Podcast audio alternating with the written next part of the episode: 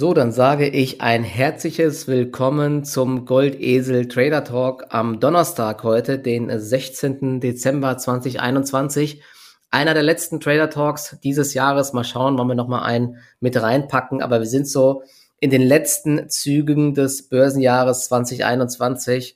Und ähm, unterm Strich muss man, glaube ich, festhalten, einfach war es dieses Jahr nicht. Vor allen die letzten Wochen, da konnte man sich nochmal blutigste Nasen holen, ohne Ende. Darauf gehen wir äh, gleich nochmal ein. Hatten es ja gesagt, gestern hatten alle den Blick auf die USA, auf Jerome Powell und die Fed. Und ja, ich hatte ja die Hoffnung, dass ähm, im Vorfeld alles Negative eingepreist wird und dass wir dann ähm, den Bounce nach oben sehen.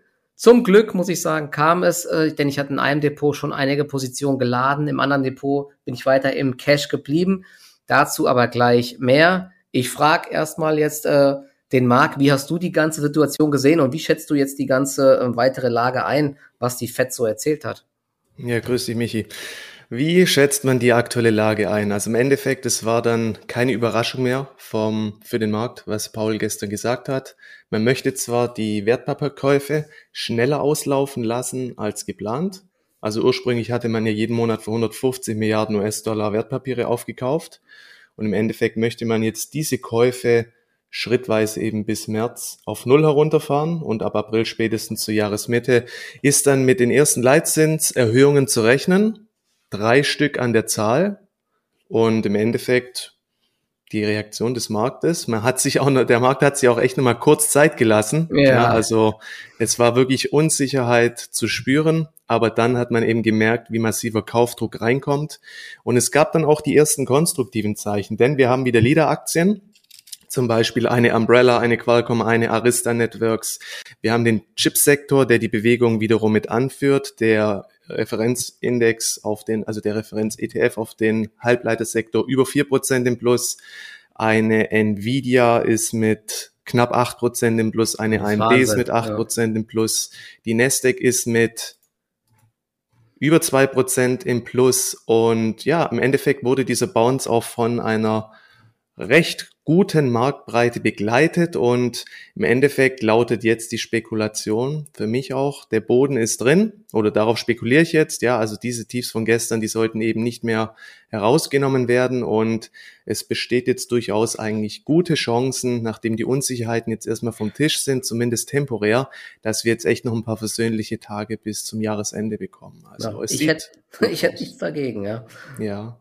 Also äh, es war gestern auch lustig ähm, ich weiß nicht, hast du das gesehen, als man live dabei war?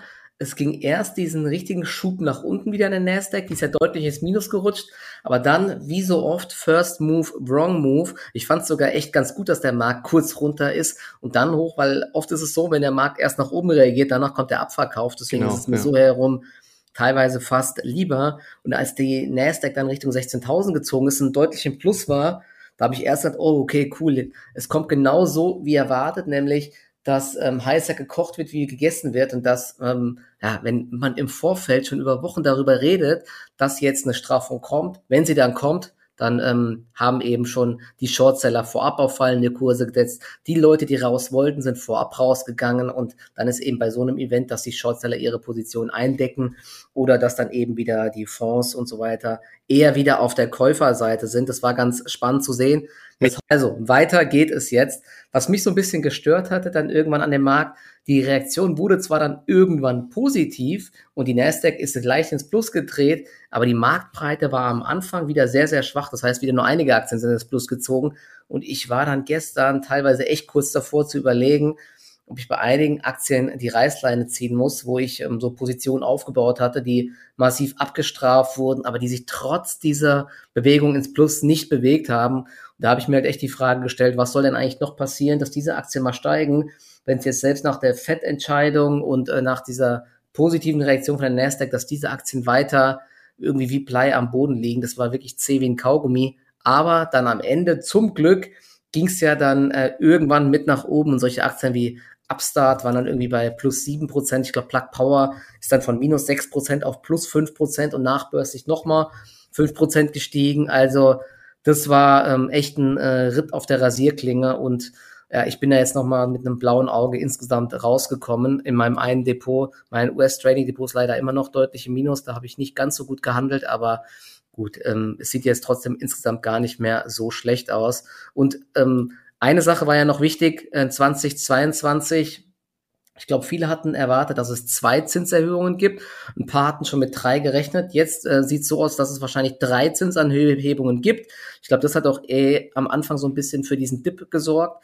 Und 2023 soll es auch nochmal drei Zinserhöhungen geben. Aber um, ja, das hat der Markt dann ganz gut weggesteckt. Dieses Wort Transitory, also dieses Vorübergehende, hat er ja auch weggelassen. Also da bleibt weiter, ähm, also man rechnet mit einer höheren Inflation und dass sie nicht eben nur kurzfristig ist. Aber das war jetzt auch keine wirkliche Neuigkeit, muss ich sagen. Darüber wurde ja auch schon sehr, sehr lange spekuliert. Deswegen war es im Endeffekt ja jetzt ein Event, mit dem der Markt ganz gut leben kann. Und was ich noch ganz interessant fand, dass der Herr Paul zwar gesagt hat, ähm, Sie sind der Preisstabilität verpflichtet, ja, das ist, das ist klar. Also sie versuchen viel, nutzen alle Instrumente, um Preisstabilität zu gewährleisten, aber dass sie eben auch darauf schauen, dass es der Wirtschaft gut geht und, und das war vielleicht auch ganz wichtig, da wurden Fragen gestellt, wieso denn man denn nicht die Anleihekäufe jetzt direkt äh, komplett runterfährt auf Null. Und da hat er geantwortet, der Markt, äh, sie wollen den Markt nicht überraschen. Ja. Und ich glaube, das ist wirklich so eine Sache, dass der Markt wieder Vertrauen fasst, dass die Fed jetzt nicht überreagiert einfach und dementsprechend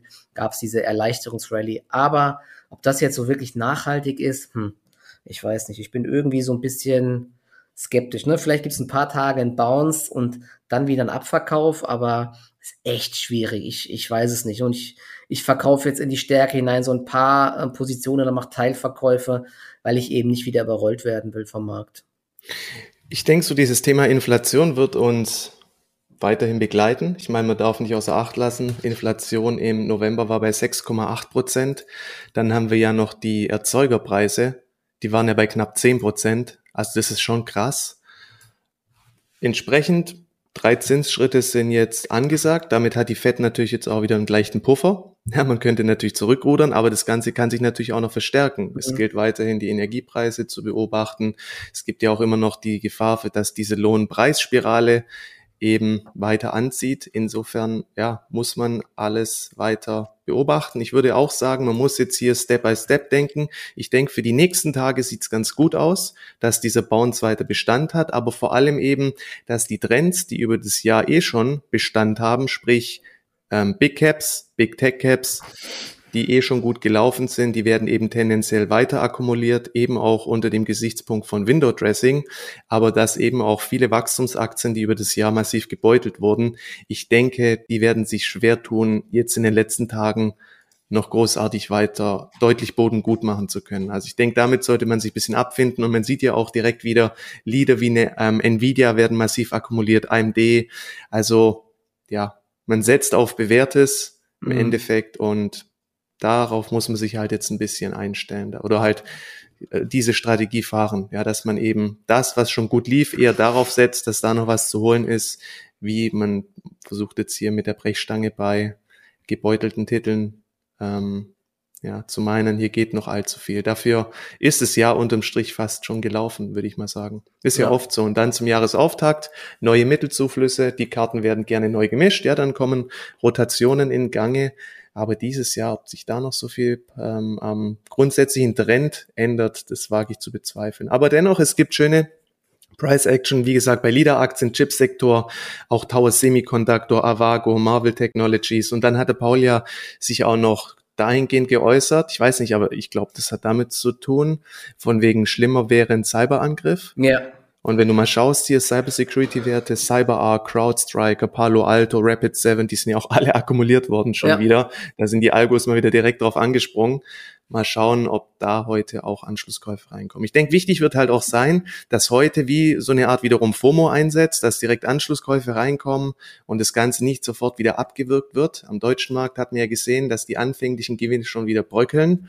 Aber ich denke, hier ist einfach auch viel Unsicherheit im Spiel. Heutige, oder sagen wir mal noch ein bisschen Zurückhaltung, heutige EZB-Pressekonferenz, die ja eigentlich so den komplett konträren Weg einschlagen. Also die mhm. wollen ja weiterhin an ihrer expansiven Geldpolitik festhalten, komplettes Kontrastprogramm. Das sieht man ja auch an der Währungskomponente. Der Euro gegenüber dem US-Dollar hat ja massiv abgewertet. Gut fürs US-Depot, sage ich mal schlecht für ja, Export profitiert, aber alles, was man halt aus dem Ausland importiert, heizt natürlich auch wieder so ein bisschen die Inflation an. Also es geht halt alles in Richtung Weichwährung. Es ist fraglich, ob sich da noch an diesem Trend viel jetzt ändert zum Jahresende hin. Wenn es eine Trendwende geben sollte, wäre das negativ für den Markt definitiv. Aber ich denke, das wird auch so ein bisschen als Non-Event gesehen. Oder ja, das Ergebnis ist dann wahrscheinlich eher das Non-Event. Und Sie sagen ja, ja, okay, Inflation hier temporär. Ähm, mhm. Bleibt abzuwarten, was dann im nächsten Jahr, ob man an dieser Haltung wirklich festhält oder ob man auch ähm, den Richtungswechsel einschlägt. Ja, also ich bin auch mal gespannt, wie, ob die EZB nicht da auch zu spät reagiert. Ne? Die, bei der FED ja. war es ja jetzt auch so, dass man zu lange gewartet hat. Wobei der Paul gesagt hat, die Löhne sind jetzt nicht ähm, der Grund, dass die Inflation so hoch ist, sondern es waren ja vor allen Dingen so die Erzeugerpreise und so weiter, teure Rohstoffe, hohe Frachtkosten und so weiter. Und ja. diese ganzen Sachen, die werden ja 2022 sich wieder so ein bisschen normalisieren. Deswegen wird auch die Inflation deutlich zurückgehen. Ich glaube, die Projektionen waren ja irgendwie 2, irgendwas Prozent oder so. Und dementsprechend. Und eine Sache ist vielleicht auch noch ganz äh, wichtig. Also nur jetzt zu denken, weil die, weil die Zinsen steigen, dass da dadurch dann normal, äh, Wachstumsaktien und so weiter gar nicht mehr steigen können, das ist natürlich auch nicht richtig, denn ich glaube, die Zinsen waren ja die Jahre davor deutlich höher und selbst wenn es jetzt diese ganzen Zinserhöhungen gibt, haben wir immer noch niedrigere Zinsen als zum Beispiel äh, vor 15 Jahren oder vor 20 Jahren oder so. Und deswegen ist das jetzt nicht das, äh, äh, das Ende der Wachstumsaktien, aber klar, es kann jetzt halt eben diese heftigen Korrekturen geben und die darf man auch nicht unterschätzen. Und irgendwann muss auch wahrscheinlich die EZB mal so ein bisschen anpassen, wobei wir in Europa ja das Problem haben, dass viele Staaten so krass verschuldet sind und auch die USA sind extrem krass verschuldet. Das heißt, eigentlich können die sich gar nicht mehr so dieses Zinsniveau von früher leisten, weil dann müssen die ganzen Staaten so hohe Zinsen zahlen einfach und dann wird es halt sehr, sehr schwierig. Und deswegen, vielleicht ähm, gibt es auch mittelfristig einfach eine höhere Inflation und wenn gute Unternehmen sich darauf dann einstellen, dann spricht ja nichts äh, dagegen, dass die Kurse weiter steigen. Also es muss ja jetzt auch nicht so ganz negativ sein. Deswegen bin ich da auch äh, ganz optimistisch, aber kurzfristig ist es natürlich echt ähm, teilweise sehr, sehr holprig. Deswegen, aber ich glaube auch, dass heute diese EZB-Sitzung jetzt nicht so die ganz, ganz äh, großen Impulse noch liefert, weil das Wichtigste kam einfach gestern. Und ich sehe gerade, der DAX erholt sich jetzt gerade wieder so ein bisschen. Eine Sache war wieder auffällig. Das Ganze äh, ist wieder über Nacht passiert. Das ist das, was man sehr, sehr häufig sieht. Das heißt, wenn man jetzt äh, aus dem Markt draußen war und gesagt hat, ich warte ab und kaufe dann morgen erst, dann kamen die ganzen Aktien eben mit diesen riesigen Gaps, mit diesen riesigen Kurslücken rein. Und seit heute Morgen um neun Uhr tut sich halt einfach nichts mehr. Und das ist eben oft die Krux an der Sache, dass äh, wenn der Markt dann dreht, dass es halt sehr, sehr schwierig ist, wieder bei den Aktien aufzuspringen. Wenn ich mir mal vorbörslich jetzt anschaue, du hast ja auch schon so ein paar Aktien genannt, da ist ähm, der Tech-Sektor jetzt massiv im Plus, eine Plug Power 5%, äh, Landing Club 4%, Cloudflare auch 4%. Das ist echt wirklich spannend, weil die größte Gefahr ist äh, nicht äh, laut Paul äh, die, die, Del die, die ganzen Corona-Varianten und so weiter, sondern Cybersecurity-Angriffe. Und ich glaube, es gab auch eine Umfrage von Banken, was so die größten äh, Probleme sind. Auch das war nicht Corona, sondern ein Überreagieren der Notenbanken. Und äh, da wurde der, dem Argument wurde vielleicht gestern so ein bisschen Wind aus den Segeln genommen, weil der Herr Paul ja schon sehr ruhig war und gesagt hat, ähm, ja, sie können die äh, ganzen Sachen auch anpassen zu Noten, sie beobachten das ganz genau. Deswegen bin ich da ähm, auch mittelfristig ganz optimistisch, aber das ist schon heftig, wie, wie stark viele Aktien direkt wieder im Plus sind. Und äh, das macht die Sache halt auch echt schwierig. Wird das Ganze wieder abverkauft oder gibt es wirklich direkt diese FOMO-Bewegungen einfach? Also bei den US-Börsen ist wirklich alles möglich und die Nasdaq ist ja jetzt schon wieder äh, 0,9 Prozent im Plus. Also das ist ähm, schon heftig. Ne? Und hast, hast du eigentlich noch China-Aktien jetzt im Depot? Weil die waren ja gestern teilweise, das war ja, das war ja schon wieder ein Blutbad. Ich dachte eigentlich, die haben sich so ein bisschen gefangen um, und ja, also so eine Bodenbildung war aktiv und dann waren gestern wieder Alibaba, JD, Pinduoduo, die waren alle minus sieben, minus acht Prozent, was wahrscheinlich daran lag, dass es ja wieder diese ähm, Liste gibt, eine schwarze Liste, wo jetzt noch weitere Unternehmen draufgekommen sind unter anderem DJI, der Drohnenhersteller. Da drohen jetzt die Delistings. Also das ist schon ähm, echt heftig. Ich halte mich ja eh immer bei den ganzen äh, Aktien aus China zurück. Hatte jetzt mal wieder die letzten Tage äh, ein bisschen was geladen bei Pinduoduo und bei JD.com und direkt wieder auf den Deckel bekommen. Das ist wirklich unfassbar. Hast ja, also immer wieder diese alten Thematiken werden halt hochgeholt. Die Aktien haben es halt echt zunehmend schwer. Entweder es geht um diese besagte, beka ähm, bekannte oder berüchtigte schwarze Liste oder es kommt wieder neuer Regulierungsdruck von Seiten der chinesischen Regierung. Das Einzige, was ich noch habe, ist eine überschaubare Position bei Alibaba. Da, hm. ich denke, da, da fühle ich mich noch ganz wohl. Wie gesagt, wenn, dann setze ich eher nur auf die großen, Tencent, Alibaba. Bei den ganzen kleineren Aktien, da halte ich mich eh fern. Ähm, ja, und man sieht ja, die haben es weiterhin schwer. Diese CSI 300, der hat sich halt eigentlich gar nicht so schlecht gehalten für das, dass ja auch weiterhin ja im Immobiliensektor Evergrande und der andere große Player, also es sieht ja weiterhin nicht so gut aus. Die konnten ja letztens auch wieder eine Zahlung nicht bedienen und die Regierung stellt sich ja auch quer, hier groß Hilfe zu leisten. Aber dafür hat der Index bis jetzt eigentlich gar keinen schlechten Eindruck gemacht. Das heißt, mhm. das kann man, damit kann man eigentlich so ein bisschen auch das Geschehen in Asien verfolgen, gerade der CSI 300.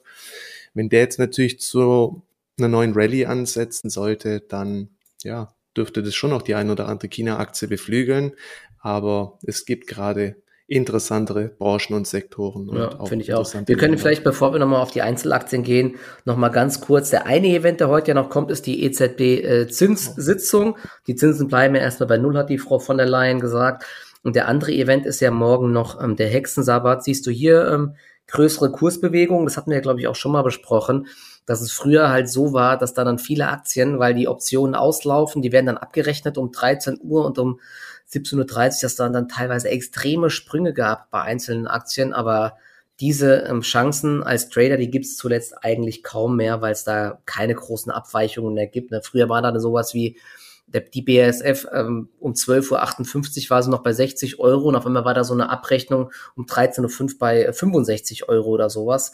Also deutlich höher und dort konnte man dann zum Beispiel kurz short gehen, danach ist die Aktie halt wieder runtergekommen. Da waren schon verrückte Preisbewegungen da, aber da ist heute ähm, heutzutage eigentlich gar nichts mehr zu holen. Oder siehst du da noch irgendwelche größeren ähm, Faktoren, dass der Markt sich jetzt danach äh, groß ändern könnte? Tendenziell eher nicht, so wie du auch sagst. Früher wurde eben die ein oder andere Aktie gerne noch in die gewünschte Richtung so ein bisschen gelenkt.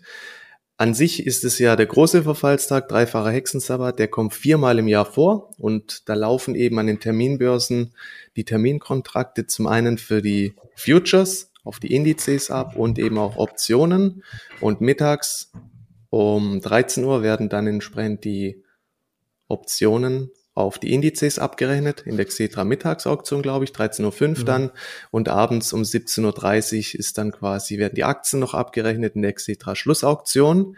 Deswegen darf man sich oft auch nicht wundern, dass dann an diesen Tagen eben, wenn man die Charts im Nachhinein anschaut, dass da halt sehr hohes Volumen oftmals, also die Anstiege oder dass die Tage eben von überdurchschnittlich hohem Volumen begleitet werden, hat letztendlich aber nichts zu bedeuten. Da wurde einfach das Ganze abgerechnet es war durchaus schon der Fall, dass sie einen Wendepunkt gezeigt haben, aber jetzt äh, aktuell würde ich auch sagen, man muss mit einer erhöhten Volatilität rechnen, das auf jeden Fall. Also es kann immer mal wieder auch bei einer Einzelaktie zu einem erratischen Ausreißer nach oben oder nach unten kommen, der aber ja oftmals direkt auch wieder in sich zusammenfällt.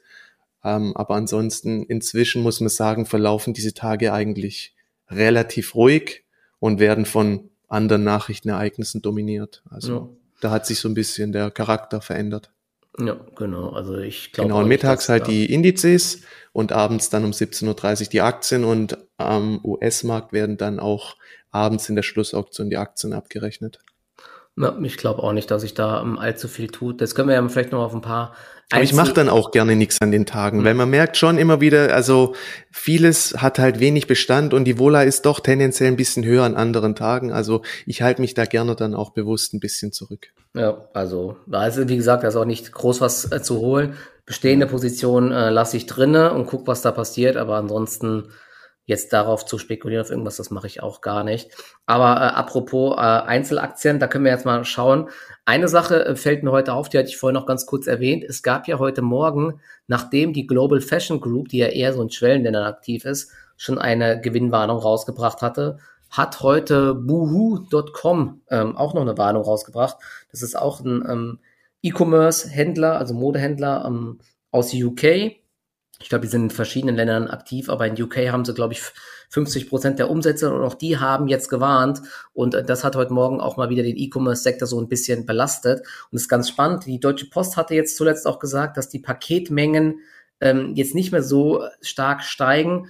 Das ist zwar irgendwie, ich glaube, am Anfang Dezember war es noch, ähm, lief es noch sehr gut und jetzt normalisiert sich das Ganze weiter und man ist auf dem Niveau von 2020. Also das große Wachstum ist hier aktuell nicht da und das ist ja auch genau das, was die ganzen Zahlen von den Unternehmen zeigen. Aber wichtiger als die eigentliche Nachricht ist ja, wie man gestern gesehen hat, vor allen Dingen die Reaktion des Marktes einfach zu schauen, was machen die Aktien jetzt? Ist jetzt mal irgendwann vielleicht alles Negative eingepreist? Und da sieht man zumindest jetzt mal bei Zalando oder auch bei einer, ähm, ich glaube, Global Fashion Group ist sogar 6% im Plus. Eine Westwing ist heute mal deutlich im Plus, dass jetzt da vielleicht ähm, alles Negative kurzfristig auch eingepreist ist. Bei Zalando und Co. habe ich ähm, Verluste realisiert gehabt und bin da erstmal raus, weil da lag ich echt daneben mit meiner Spekulation, dass Omikron und so weiter ähm, diese Aktie nochmal beflügelt. Ja? Da äh, hat der Markt äh, eher recht gehabt, weil es anscheinend doch nicht mehr ganz so rund läuft, aber Jetzt so langsam haben die Aktien sich gefangen. Finde ich ganz spannend und werde ich mal genauer beobachten. Ähm, About You ähm, hängt an der 21, Zalando jetzt wieder knapp über 70, zieht sogar gerade auf Tageshoch. Also diesen ganzen Sektor werde ich mir nochmal anschauen. Ich glaube, die Buhu, muss ich mal gucken, wo die jetzt überhaupt steht, die hatte es auch richtig zerlegt. Schauen, ja, also eine Zalando, ich gucke sie mir auch gerade an. Wir hatten jetzt ja echt nochmal vier heftige Down Days. Heute ja. ging es kurzfristig auch nochmal auf neue Tiefs, aber jetzt zeichnet sich ein Reversal ab und zum Beispiel auch, wenn jetzt dieses Reversal am heutigen Tag halten sollte, manchmal macht es auch Sinn, man wartet diesen heutigen Tag noch ab. Ja, und wenn das Ganze morgen Bestätigung findet, indem das Hoch dann von heute rausgenommen wird, dann kann man da auch noch gut ansetzen. Mhm. Also heute ist so ein bisschen Bewährungsprobe, glaube ich, in dem Sektor, aber es ist immer ein gutes Zeichen, wenn Aktien eigentlich auf schlechte Nachrichten nicht mehr reagieren oder sogar dann eben positive, äh, eine positive Reaktion zeigen. Und ja, nach der jüngsten Verlustserie jetzt auch bei Zalando ist nicht uninteressant auf jeden Fall. Oder auch jetzt schon zu sagen, hey, das heutige Tief ist meine Referenz.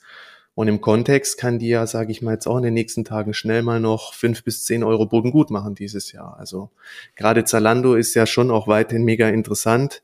Plattformgeschäftsmodell, mhm. E-Commerce-Boom, ähm, erfindet sich auch immer wieder neu mit Secondhand und was sie alles noch mit reinbringen. Also ich denke, unabhängig jetzt von der weiteren Pandemieentwicklung bleibt das eine interessante Aktie. Und vor allem jetzt nach dem jüngsten Rücksetzer unter den E-Commerce-Aktien, also Home24 Westwing, wäre ich eher vorsichtig. Aber gerade eine About You oder eine Zalando in dem Sektor, die kann man sich jetzt schon mal genauer auf die Watchlist nehmen. Das sieht gar nicht schlecht aus. Ja, und jetzt sehe ich gerade, während wir hier gesprochen haben oder während ich gerade meine Ton-Ton-Probleme hatte, eine andere Aktie, die hatten wir, glaube ich, auch schon mehrfach besprochen, die ist sogar jetzt 7,5 Prozent net plus, und zwar Dermafarm. Ja. Die sind ja unter anderem ähm, auch mit BioNTech im Geschäft und machen dort ähm, Impfstoffproduktion und die Abfüllung.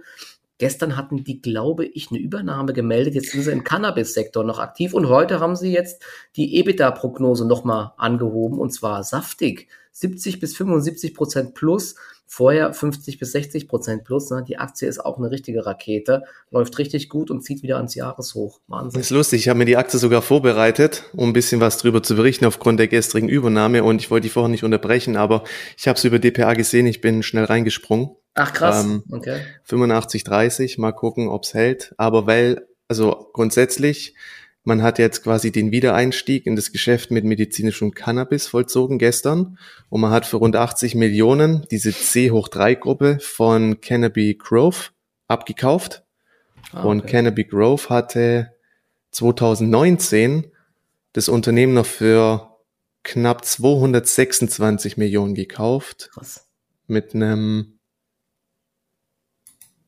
erzielte für 80 Millionen hat jetzt genau, hat Dermafarm gezahlt. Irgendwie könnte sein, dass da noch weitere 40 Millionen an Canopy Grove draufgehen. Aber es ist eben auch dahingehend interessant, wenn jetzt ja die Legalisierung von Cannabis vorangebracht wird in Deutschland, mhm. könnte eben in dem Sektor auch noch mehr gehen. Und zusätzlich ist man ja auch, produziert man ja für BioNTech Impfstoff. Da hat man ja jetzt auch die Kapazitäten deutlich erhöht. Im nächsten Jahr möchte man 500 Millionen Dosen herstellen. Wahnsinn.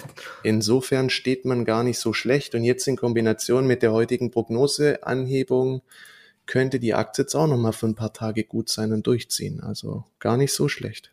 Ja, Eigentlich zwei Trigger jetzt. Ja, und überteuert ist die Aktie auch nicht. Also die, ja. die verdienen irgendwie 3,50 Euro dieses Jahr pro Aktie. Ja. Also ist zumindest noch im Rahmen und die wachsen ziemlich schnell und sind hoch profitabel, machen ja auch so ähm, nicht verschreibungspflichtige Medikamente und so weiter. Und uh, auf jeden Fall, wenn sich die Aktie mal anschaut, langfristig, ich habe die auch bei mir im Langfristdepot, die hat sich echt gut entwickelt und ähm, ich bleib dort auf jeden Fall dabei. Ja. Und apropos, weil du es gerade gesagt hast, ich habe das leider nicht gesehen, weil ich es hier nicht offen hatte. Ähm, solche Nachrichten laufen eben immer in Echtzeit über den DPA Newsticker. Und ähm, ja, den kann man bei uns auch abonnieren auf goldesel.de slash dpa-newsticker. Ist nicht ganz günstig, die Geschichte, kostet 65 Euro im Monat. Aber ähm, ja, wenn man, da, da reicht teilweise eine Nachricht oder eine Nachricht alle paar Monate und dann hat man das Geld drin. Sowas wie Dermafarm zum Beispiel. Jetzt bei deutschen Nebenwerten hat man halt häufig noch viel Zeit, um zu reagieren. Eine andere Sache war dann auch sowas wie dieser ähm, Short-Selling-Report. Das lief dann auch über den DPA News-Ticker. Und da hätte man sogar auch noch im Short gehen können, also auf fallende Kurse setzen können. Na, da gibt's immer jeden Tag fast ähm, entsprechende Möglichkeiten und natürlich vor allen Dingen jetzt auch in der Berichtssaison Dort sind dann meistens die ganzen ähm, Sachen vorbörslich, die laufen über den Ticker und da kann man dann auch immer noch überlegen, was, äh, ja, was man damit macht oder was Sinn ergibt, wo man noch Kaufchancen sieht. Also das ist für mich das Tool Nummer eins, mit dem ich ja den ganzen Tag einfach arbeite, der DPA News Ticker. Und in Verbindung ja. mit unserer App, ja, wo man das Ganze dann aufs Handy gepusht bekommt, alle wichtigen Nachrichten, ist das halt ähm, ein Gamechanger meiner Meinung nach. Genau. Ja, ohne DPA wäre ich verloren. Also ja. das, das ist einfach so die, die wichtigste Informationsquelle. Ich hätte eine Dermafarm jetzt auch nicht gekauft, ohne dass ich das nicht gelesen hätte. Das ist einfach Pflicht. Ja, weil oft kommt eben die Nachricht und darauf folgt der Kursanstieg und nicht ja. andersrum. Und das ist einfach ja. Fakt. Gell? Genau. Und ansonsten, was mir heute noch auffällt, ähm, wir hatten ja gerade den Plug Power. Heute merkt man wieder, dass in Europa auch so die bisschen so die Wasserstoffaktien wieder anspringen. Wenn die Risikoneigung wieder zulegt, ja, dann so ähm, steigen auch eine Nel und so weiter wieder. Die ist jetzt wieder bei 1,60. Ähm, ich glaube, eine ITM Power ist auch deutlich im Plus. Die waren äh, Favoriten bei Jeffries für 2022. Sehr, sehr teure Aktie, aber sehr dynamisches Wachstum jetzt. Die sind ja Partner von Linde. Eigentlich auch ganz spannend für einen Trade, immer mal die Aktie aber langfristig mir reinzulegen, ich glaube, die haben zwei Milliarden Börsenwert und machen in, ich glaube, 2023 200 Millionen Umsatz. Also ist echt ähm, sehr, sehr sportlich. Aber gut, traden kann man solche Aktien auf jeden Fall und ähm, da versuchen, den Trends mitzugehen. Ja, da gibt's immer richtig große Bewegungen. Finde ich eigentlich ganz interessant. Und was mir noch auffällt, wir hatten ja schon oft drüber gesprochen, eine RWE, die war auch heute bei Jeffries in der Top-Pick-List 2022. Probiert's ich weiß nicht zum wievielten Mal, jetzt wieder über die 35 Euro Marke. So ein bisschen Dynamik fehlt noch, aber heute sind ja insgesamt grüne Aktien wieder so ein bisschen gefragter. Ich muss mir auch am Wochenende oder am Wochenende nicht, weil ich dort dann im Urlaub bin, aber die Tage mal nochmal diese äh, Kapitalmarkt-Tag von Vestas anhören. Der hatte sich, glaube ich, auch ganz positiv angehört, dass sie weiter stark wachsen wollen. Das könnte ja auch die grünen Aktien weiter ähm, ja, beflügeln. Ja, im Endeffekt, also ich habe ja gestern vor kurz vor Schluss von der US-Börse dann auch noch ein paar Aktien am deutschen Markt gekauft. Das ist also mein, ist ja eigentlich mein Steckenpferd, so der deutsche Markt. Weil man dann ja gesehen hat, okay, der Bounce hat Bestand, wird nicht wieder rasiert. Die erste Nervosität ähm, ist geflogen und ja, es haben ja schon dann einige Aktien noch in kurzer Zeit ähm, sind angesprungen und im Endeffekt meine Spekulationsthese ist jetzt halt auch, der Boden ist erstmal drin, zumindest für die nächsten Tage. Und ich denke halt, es macht vor allem Sinn, einfach auf die Aktien jetzt auch zu setzen, wie am US-Markt auch, die eben jetzt über das Jahr schon auch eine gute Performance gezeigt haben und jetzt zum Jahresende hin, sage ich mal, einfach auch weiter gespielt werden könnten im Sinne von Window Dressing oder weil sie eben auch den Aufwärtstrend über das Jahr mehrfach fundamental untermauert haben, also Werte wie eine GFT, eine Verbio, eine PVA Tepla, wo ja mal auch wieder Rückschlüsse oder sage ich mal, weil der US-Halbleitersektor gut gestartet ist, die Aktie hat ja auch über das Jahr immer gut performt. Ähm, auch eine Energiekontor, die kam jetzt kurzfristig zwar wieder unter Druck so ein bisschen, aber man sieht jetzt innerhalb des Tages, ich weiß nicht, warum jetzt auf einmal gerade wieder so ein Kaufdruck reinkommt. Es ist ja eigentlich gar nichts passiert. Ja. Die EZB-Entscheidung steht ja auch noch bevor. Aber das ist so meine Spekulation und ich glaube, das ist so ein bisschen der beste Ansatz. Ja, also eher so das auf Bewährtes zu setzen, was bis zuletzt eigentlich auch gut gelaufen ist. Das könnte eben, da hat man die besten Chancen, dass das weiter auch gut performt.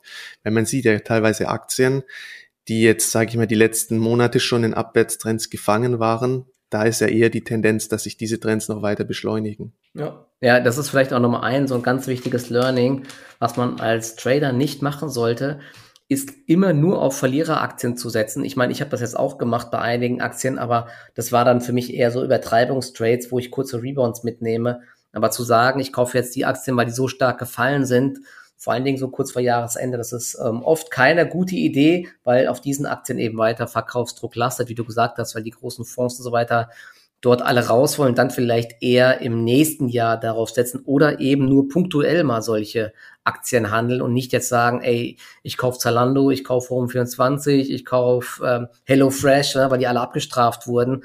Das kann echt sehr zermürbend und sehr ähm, ja, es kann sein, dass der Markt steigt und seine eigenen Aktien nicht steigen. Deswegen würde ich da immer auch eine gute Mischung finden aus Momentum-Aktien und vielleicht ein, zwei Aktien, die abgestraft wurden. Ich meine, äh, HelloFresh ist jetzt gerade wieder über 70 Euro. Ich habe die vorhin versucht, kurz zu handeln, bin äh, nach einem Prozent wieder rausgeflogen. Aber der Bereich 70 Euro könnte jetzt auch eigentlich eine ganz gute Basis sein. Die Kursziele der Analysten sind ja alle viel, viel höher die sagen vielleicht nicht zu Unrecht, man investiert jetzt aktuell viel Geld und das belastet die Marge. Dafür baut man aber langfristig die äh, Marktanteile aus und kann davon langfristig profitieren.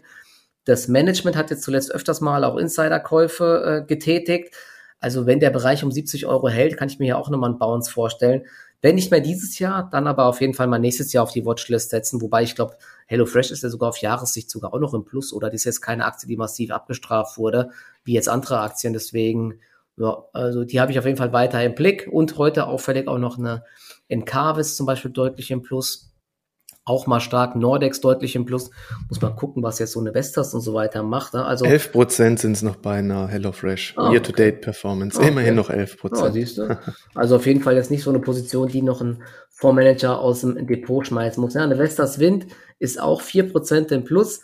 Also ich, ich, ich berechne weiter damit, was wir 2022 im Windenergiesektor ähm, Trendwenden sehen bei den Herstellern, weil es eben äh, die Nachfrage sehr weiter sehr hoch ist, der Auftragsbestand und dass diese ganzen belastenden Faktoren wie hohen, hohe Lieferkosten und so, dass die entweder eingepreist sind oder jetzt sich langsam wieder abschwächen und Vestas auch Preiserhöhungen durchsetzen kann und so weiter. Deswegen ja, bin ich mal gespannt. Also Vestas auf jeden Fall heute auch wieder ein Plus. Habe ich dieses Jahr auch Geld mit verloren, aber ich gebe nicht auf. Ich probiere es, glaube ich, nochmal bei der Aktie irgendwann demnächst. Ja, eine Orsted übrigens auch, die hält die 110 Euro Marke ganz schön und zieht heute auch deutlich an.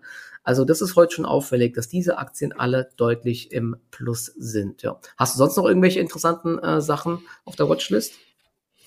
Ähm, also ergänzend vorhin würde ich noch sagen, bezüglich dieser Zinsthematik, dass, wie du ja auch sagst, sage ich mal, es gibt ja auch profitable Tech-Unternehmen, die kann man da natürlich außen vor nehmen. In erster Linie betrifft es eben vor allem die, wo ja eben, sage ich mal, so viel Vorschusslobbying in die Zukunft gegeben werden, ja, die teilweise ja noch nicht mal groß Umsätze im Hier und Jetzt machen, in einem Niveau, sage ich mal, Umfeld, wo uns halt, sage ich mal, steigende Zinsen drohen. Die Titel werden es halt tendenziell schwerer haben, eben aufgrund dieser Diskontierung.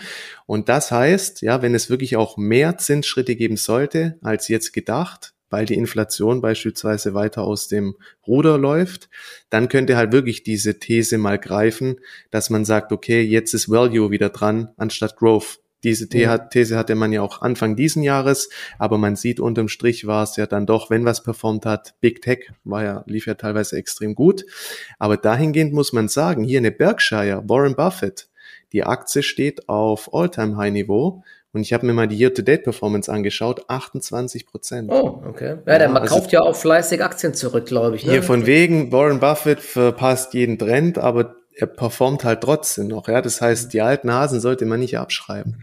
Ja, ja, gut, er hat ja auch die größte Position Arbeit. Apple drinne ne, und die ja. ist halt brutal gelaufen. Ja. Die Apple-Aktie ist wirklich ein Phänomen als sicherer Hafen oder als äh, Virtual Reality ähm, Play. Da gab es übrigens ähm, noch eine interessante Artikel, welche Aktien äh, Profiteure des Metaverse sind. Gab es einen, ähm, einen größeren Research von Goldman Sachs, aber ich meine, im Endeffekt ist da jetzt ähm, nichts groß Neues dabei.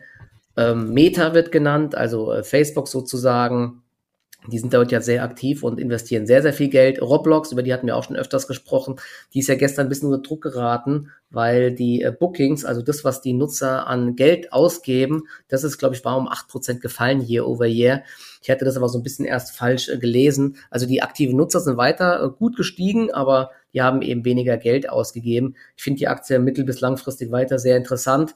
Ähm, aber kurzfristig jetzt nach der Meldung, die war gestern 8% im Minus, ähm, muss man mal abwarten. Und das ist schon krass, ne? Bei, bei Roblox, da sind jetzt Nike und so, die, die sind da jetzt alle mit dabei und wollen da in diese Welt mit eintauchen und ihre digitalen Güter verkaufen. Und das ist schon krass, ne? wenn man sich das vorstellt, wenn die es jetzt irgendwie schaffen, Nike und ähm, auch Gucci und so weiter, ihre äh, Güter dort zu platzieren und äh, diese äh, als NFTs dann irgendwelche Kleidung zu verkaufen.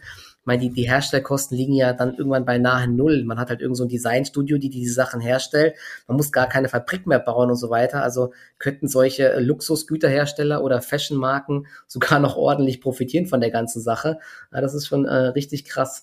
Die Lizenz zum Gelddrucken quasi. Ja, Roblox, hier, ist, hier steht hier, Roblox hat zum Beispiel ein Konzert mit dem amerikanischen Rapper Lil Nas veranstaltet, das eine Live-Tour ersetzt und an einem Wochenende 37 Millionen Mal abgerufen wurden.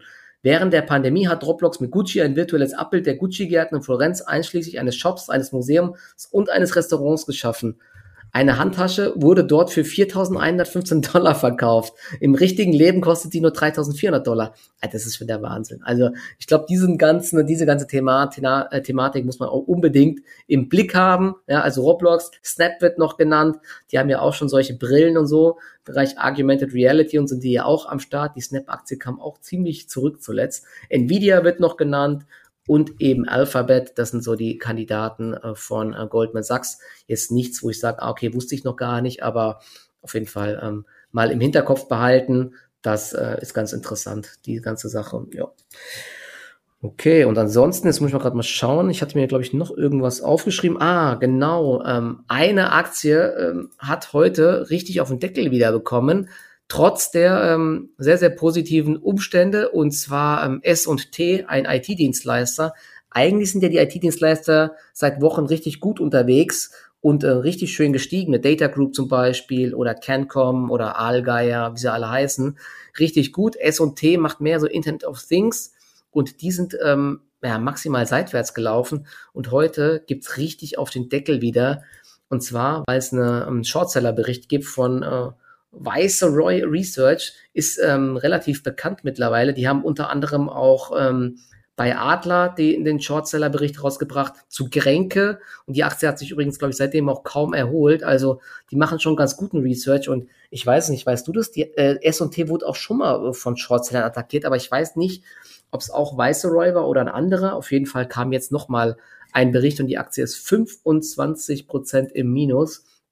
Muss mal schauen. Sie ähm, der, der Shortseller sagt, dass sie ähm, sich äh, Umsätze dazu kaufen mit sehr, sehr schlechter Qualität und ähm, dass da teilweise Tochtergesellschaften außerhalb der Bilanz oder so geführt werden. Also schon so ein paar ähm, heftigere Anschuldigungen. Genau, sie S&T buys low quality revenues and earning at fire sale prices to artificially boost value, also um künstlich die Werte zu heben.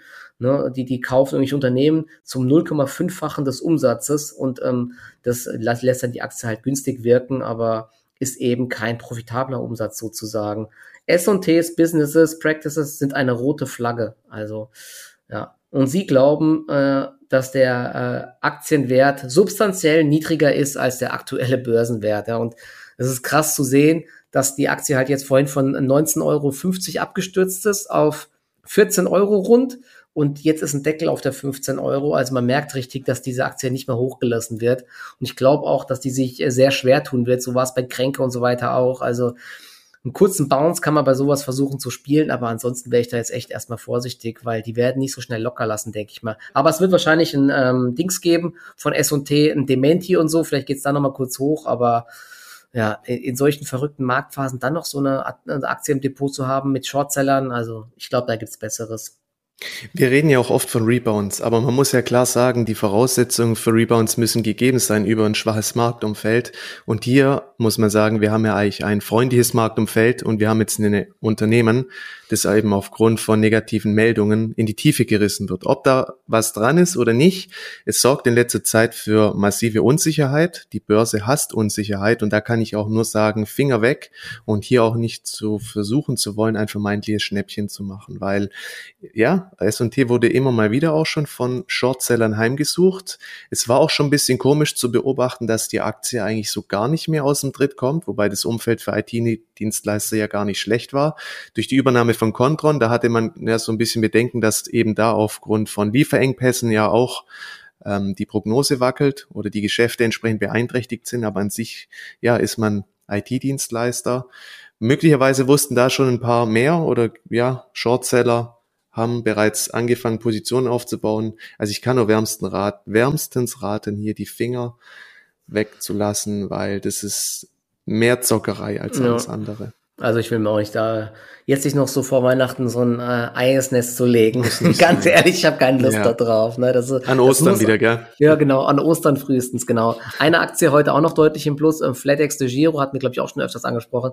Immer massive Insiderkäufe. Bisschen ja. dubios auch alles, aber von Jeffries heute auch zu den Top-Picks 2022 gekürt. Ähm, ganz spannend vielleicht auch für nächstes Jahr. Ne? Die Aktie, wenn mal ins Rollen kommt, läuft sie ganz gut. Und ähm, aktuell ja, fehlt mir noch so ein bisschen mehr Dynamik, aber heute ist er auch mal 5,6 Prozent im Plus. Und ähm, er hat so die Elmos zum Beispiel äh, mal gehandelt. Da gab es ja vor Verrückt. zwei Tagen diese Meldung, Verrückt. dass sie die Fabrik verkaufen und dass sie jetzt dann das Geschäftsmodell sozusagen ändern und jetzt dann nur noch Auftragsfertiger beauftragen. Also sie haben ja, glaube ich, eine Liefervereinbarung, haben jetzt 60 Millionen oder 70 Millionen, glaube ich, dafür bekommen. Die Aktie ist echt krass, wie die zulegt. Ne? Ich habe das echt nicht äh, also ich habe da zu spät äh, gemerkt, okay, das ist echt eine gute Chance. Und jetzt, ähm, ja, jetzt ist es mir zu stark gestiegen, leider. Die Kursziele wurden massiv erhöht auf 60 Euro von mehreren Analysten. Aber wir sind halt jetzt auch bei 60 Euro knapp. Ja? Das ist schon echt heftig. Ja, das gelaufen ist halt brutal jetzt durchgezogen.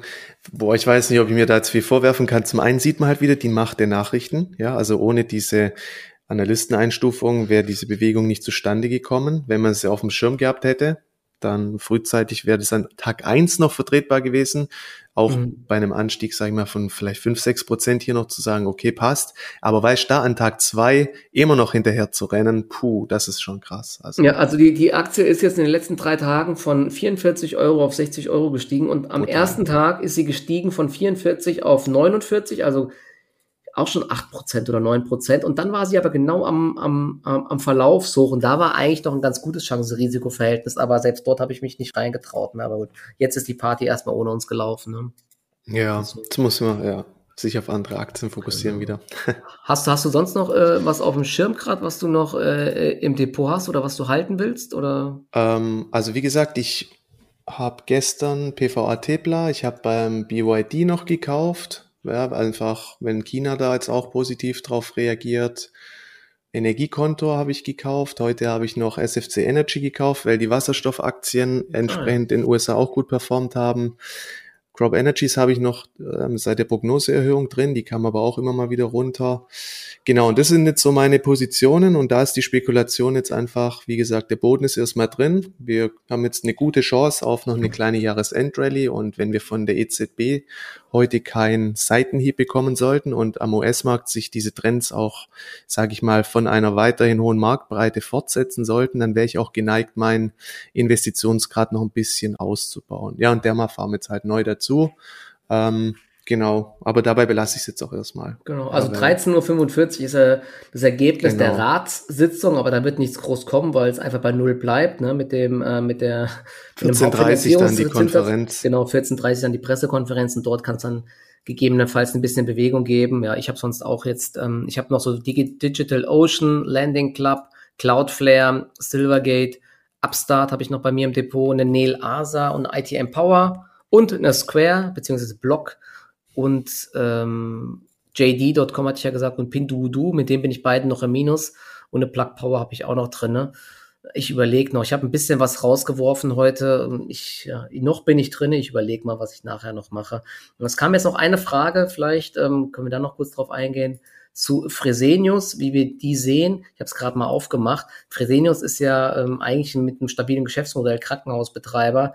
Aktie läuft wieder echt extrem schlecht, ist aber auch kein Corona-Profiteur, wie man denken könnte, sondern ähm, ja, leiden unter Corona, weil eben die ähm, ganzen Operationen wieder verschoben werden müssen und die, die bringen eben das ganze Geld und dementsprechend ist die Aktie wieder sehr schwach gelaufen. Arbeitet auch so ein bisschen an dem Boden, hängt an der 20-Tage-Linie. Ich würde hier auch erstmal abwarten. Erst bei Kursen über 35 Euro würde ich vielleicht einen Trade probieren. Vorher ist das für mich so ein, ja, einfach nur eine Beobachtungsposition. Und Fresenius ist halt auch eine Aktie, die insgesamt jetzt eher zäh läuft und wenn der Markt mal stark ist, ist die schwach und umgekehrt. Eigentlich mag ich solche Aktien jetzt im Trading nicht ganz so gerne, weil es irgendwie ein bisschen äh, teilweise echt nervig ist. Aber ist aber nur Geschmackssache natürlich. Genau. Ja, ich weiß nicht, würdest du eine Fresenius unter zu einer Qualitätsaktie zählen? War es zumindest mal, ne? hat man ja, ja, mal gesagt. Die hatten ewig lang immer die, die Umsätze gesteigert und äh, die Aktie lief ähm, sehr, sehr lange extrem gut von 2 Euro auf 80 Euro. Aber die 80 Euro waren eben auch schon Mitte 2017 und seitdem ist die Aktie eigentlich in einem Abwärtstrend. Ne? Also 50 Euro sind ein starker Widerstand. Jetzt ist sie schon wieder auf dem Niveau von Mitte 2020 und so. Also tut sich echt schwer. Die haben ja auch eine hohe Verschuldung und so. Ja? Ist zwar ein stabiles Geschäftsmodell, aber haben halt viele Zukäufe gemacht und dadurch eine hohe Verschuldung und scheinbar mag der Markt das aktuell nicht. Und das Umsatzwachstum, die Dynamik ist eben zuletzt auch nicht mehr so gut. Ja? Aber ja, kann man sich im Langfrist, ich habe die auch im Langfristdepot, zahlen nicht allzu viel Dividende. Ähm, auf dem Niveau will ich sie jetzt auch nicht verkaufen irgendwie, aber hm, vielleicht gibt es auch bessere Aktien wahrscheinlich, zumindest von der Kursentwicklung. Ich muss mich hier auch mal wieder ein bisschen einlesen, ähm, was hier gerade so belastend wirkt, aber letztendlich zum Jahresauftakt, ja, wenn ja. die Karten neu gemischt werden, sag genau. ich mal, und dann vielleicht auch die Value-Karte bei ähm, der ein oder anderen Aktie gespielt wird, dann genau, könnte das könnte auch ja so eine Fresenius wieder interessant werden. Genau, ja, vielleicht, vielleicht rückt sie ja wieder ins äh, Blickfeld und wenn die Omikron-Variante doch nicht so schlimm ist und dann ähm, die Hospitalisierungsrate nicht so hoch ist, dann kann Fresenius wieder auf den Normalbetrieb umschalten und dann ähm, können vielleicht auch wieder die Gewinne steiger, steigen. Aber ich glaube, die letzten Jahre war da jetzt auch eher keine Dynamik mehr. Ne? Deswegen ja, ist jetzt kein akuter Handlungsbedarf. Ja, dieses Jahr machen wir mal nichts mehr und nächstes Jahr warten wir ab und dann sehen wir weiter. Genau. Ja. Und als letzte Frage vielleicht noch, das Thema hatten wir schon mal so ein bisschen, ähm, wie es um Evergrande steht. Gab es da eigentlich noch Neuigkeiten jetzt? Da, inwiefern dort jetzt Crash-Gefahr besteht oder dass da ganz äh, China untergeht ne, mit ihrem ganzen Immobiliensektor und das nicht aufgefangen wird. Ich meine, die Anleihen sind ja ähm, ausgefallen jetzt sozusagen. Ne? Ich glaube, der chinesische Staat hat gesagt, Sie werden nicht gerettet und ähm, ja, die Investoren haben ihr Geld verloren. Es gibt ja neben Evergrande noch diese Kaiser und ich glaube noch viele weitere. Also da sieht es schon echt ähm, nicht gut aus. Viele Baustellen ruhen jetzt und man hat, also die Gefahr ist ja schon, dass das eben auf die Gesamtwirtschaft durchschlägt, der Konsum eingeschränkt wird, die Investitionen eingeschränkt werden, aber wie konkret das Problem jetzt wirklich ist oder ob die Regierung gegensteuert und die Kreditvergabe pusht und so weiter, ist halt echt schwer, ja. Sagen wir mal so, hätten wir wirklich ein systematisches Risiko, dann würde ja beispielsweise nicht diese CSI 300 aus so einer Konsolidierung ausbrechen. Deswegen finde ich es da immer ist der bessere Ansatz. Natürlich die Einzelaktie, die kann sein, die wird in Grund und Boden versenkt, ja, aber immer auch ein bisschen schauen, was macht der Gesamtmarkt und wie verhalten sich eben die entsprechend relevanten Indizes, weil der Markt ist da sehr klug und spielt da auch gerne entsprechend gleich die entsprechenden Szenarien, aber wir sind hier entsprechend auch entfernt von neuen Tiefs und mhm. solange da, sage ich mal, das Chartbild auch einen konstruktiven Eindruck macht, gehe ich jetzt nicht davon aus, dass es ähm, so einen riesen Rattenschwanz ziehen wird. Ja, ich glaube. Also aktuell ist da jetzt auch nicht so. Aber wie gesagt, ich bin jetzt eh nicht äh, groß in China investiert, im Langfristdepot ja. eh nicht. Und bei dir, ich habe gerade die zwei Trades, aber wenn es da jetzt ähm, der Bach runtergeht, dann werde ich die nicht ähm, halten, sondern halt einfach Verluste realisieren. Da habe ich kein Problem mit. Aber ich glaube, kurzfristig ist da jetzt ähm, keine es brennt zumindest jetzt nicht ganz kurzfristig irgendwie so. Ne? Also ja, so systematische Risiken, die würden irgendwo gespielt werden und dann hättest du das auch in gewissen Indizes, wäre das auch in irgendeiner Form sichtbar. Ja, ich denke. Auch übergreifend natürlich, ja, nicht nur Immobiliensektor, sondern ja, einfach das, ähm, Aber, fall, aber fall, falls das kommen sollte und die ganze chinesische Wirtschaft in den Bach runtergeht, dann hätte es natürlich, glaube ich, globale Auswirkungen, weil der chinesische Markt eben ein riesiger Absatzmarkt ist, sowohl für europäische als auch für ja. amerikanische Unternehmen, ne? Tesla, ähm, Nike, aber auch hier Volkswagen und so weiter, die ganzen Autobauer, BASF und so.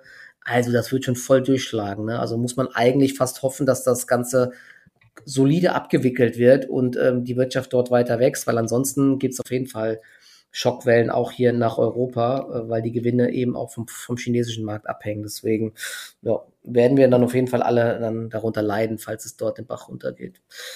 Ja, und immer ein bisschen Top-Down-ansatzmäßig halt auch, ja, solche Charts spätestens einmal am Ende der Woche durchgehen und einfach gucken, ob es entsprechende Auffälligkeiten auch gibt. Genau. Super, dann haben wir die Stunde jetzt fast voll. War wieder ein sehr interessanter Talk. Ich hoffe, ihr konntet ein bisschen was mitnehmen und ähm, den Tag heute wird auf jeden Fall noch spannend, wie die Reaktionen sind und morgen auch. Und dann geht's so langsam in die äh, weihnachtliche Zeit. Mal ein bisschen runterfahren ist angesagt, um dann dynamisch ins Jahr 2022 zu starten. Denn ich glaube, es bleibt auf jeden Fall sehr volatil. Die Chancen werden auf jeden Fall da sein. Man hat es ja jetzt gesehen, gestern und heute, wie schnell eben auch Aktien wieder nach diesen äh, Abverkäufen 10, 20 Prozent steigen können. Deswegen, selbst wenn es mal kurzfristig nicht gut läuft, nicht den Kopf in den Sand stecken, die nächste Bahn oder die nächste Chance kommt bestimmt. Also hat ist ja, glaube ich, von Warren Buffett der Spruch. Nicht hinterherlaufen. Genau. Super, dann äh, wünsche ich euch noch einen schönen Tag und ähm, genau, wir hören uns dann äh, demnächst wieder. Ich bin, wie gesagt, von Freitag bis Montag unterwegs, Snowboarden und dann ja, bin ich ab Dienstag wieder am Rechner. Also einen schönen Tag. Ciao, ciao. Bis dann. Ciao.